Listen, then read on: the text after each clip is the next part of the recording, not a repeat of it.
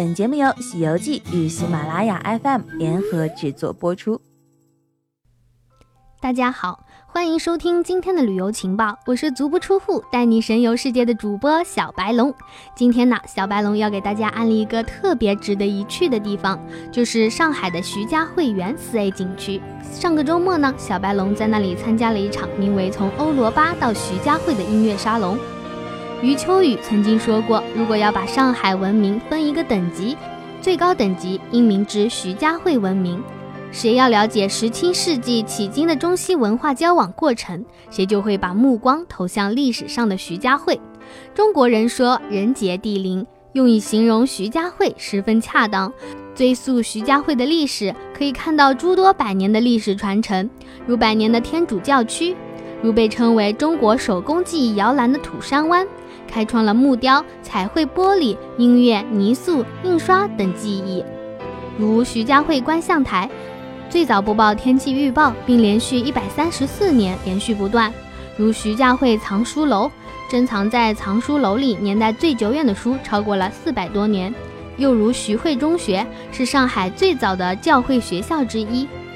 至今已有一百六十多年。徐家汇还有很多值得慢慢品味的地方，它是西学东渐的重要窗口，是上海最早接触西方文明的地方。二零一二年十月，经过三年多的筹建。徐家汇园国家级四 A 景区成立了，成为国内第一个开放式景区。徐家汇园景区没有围墙，不收门票，为的就是让更多的游客来到徐家汇，了解它的人文历史，了解徐家汇不仅只有商圈，更有深厚的历史渊源和人文内涵。景区景点十多处，包括徐家汇天主教堂、徐家汇藏书楼、徐家汇观象台旧址等等。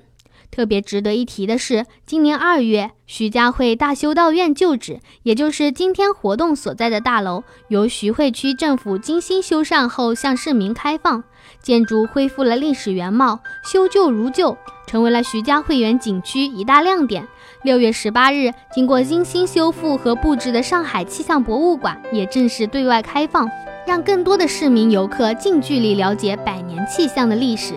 从欧罗巴到徐家汇音乐沙龙活动举办至今已经第三年，深受市民游客的欢迎。活动以音乐沙龙的形式，邀请市民游客和白领们共同感受徐家汇中西文化融汇的独特魅力。今年的音乐沙龙选择在原徐家汇大修道院一楼的会展视厅举办，希望大家可以在这哥特式风格的礼堂里聆听交响乐，感受西洋乐的魅力。今天的音乐沙龙邀请了来自徐家汇园景区各景点单位、徐家汇商圈白领、徐家汇部分社区单位的代表，共计一百五十余人。今年的音乐沙龙邀请了上海大众乐团为大家献上交响乐演奏。上海大众乐团由国家一级作曲沈传新先生于二零零九年组建，六十人的乐团和三十人的合唱队中，有很大一部分是来自徐家汇社区的专业演员居民。乐团原创了徐光启大提琴协奏曲《寻梦土山湾》等以徐家汇为题材的曲目，深受市民和乐迷的喜爱。沈传新先生先后率领乐团赴美国、韩国，受到海内外同行与友人的赞扬。随后登场的阿卡主义人声乐团，是一支由上海白领自主组成的一支阿卡贝拉，也就是纯人声无乐器伴奏的乐队。他们平日除了白天的工作之外，凭借着对阿卡贝拉音乐的热情，每周无偿奉献自己的时间与精力，在徐家汇文化活动中心的支持下排练，为的就是希望他们的音乐能让更多的人理解阿卡贝拉，聆听、合作以及团队精神所产生的美好与快乐。他们组织了 Single Singers 阿卡贝拉公益推广平台，每周末教导没有音乐底子的市民大众，透过体验、理解并学习阿卡贝拉的音乐以及他们所相信的阿卡主义。目前，此平台已经扩展至全国的十二个城市，透过他们的影响力，将阿卡贝拉音乐和精神传播到中国的每一个角落。最后呢，我们再介绍一下徐家汇的大修道院。它于一九二八年奠基，一九二九年十月三十日落成，建筑面积约三千平方米，是一幢欧洲古典主义风格的建筑。修道院原为天主教培养神职人员的教育机构。大修道院于一九五五年停办后，为徐汇区政府使用。一九九九年，大修道院被上海市人民政府公布为上海市优秀历史建筑。二零一四年，它又被公布为上海市文物保护单位，归入徐家汇天主教历史建筑群。二零一三年开始，徐汇区对大修道院建筑进行修缮。对建筑屋架、楼面、墙体、门窗等构造进行深入的测绘和研究，按照恢复原貌、修旧如旧的原则，最大限度地恢复历史原貌。如建筑立面，从历史图纸和照片看，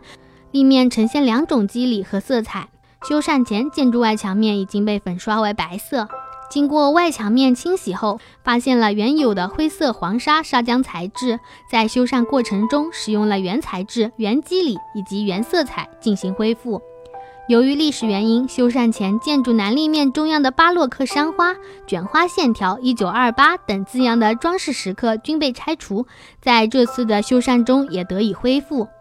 建筑北侧原有一个三层通高的哥特风格的礼堂空间，修缮前的北会场被改建为上下两个会议室。在这次修缮中，恢复了原有的礼堂空间，依据历史图纸恢复了立面设计，同时还有很多细部，如六边形马赛克地砖、壁炉、外窗木百叶等，也依照历史原貌进行了恢复。经过两年多的保护修缮和一年半的策划布展，原大修道院建筑一层成为一个新的公共文化空间。徐汇区会展示厅于二零一六年二月六日正式对外开放，展示厅首展更新历史徐家汇变迁图片展也同期开展，非常值得一去。今天的旅游情报就到这里，谢谢大家的收听，我们下期再见。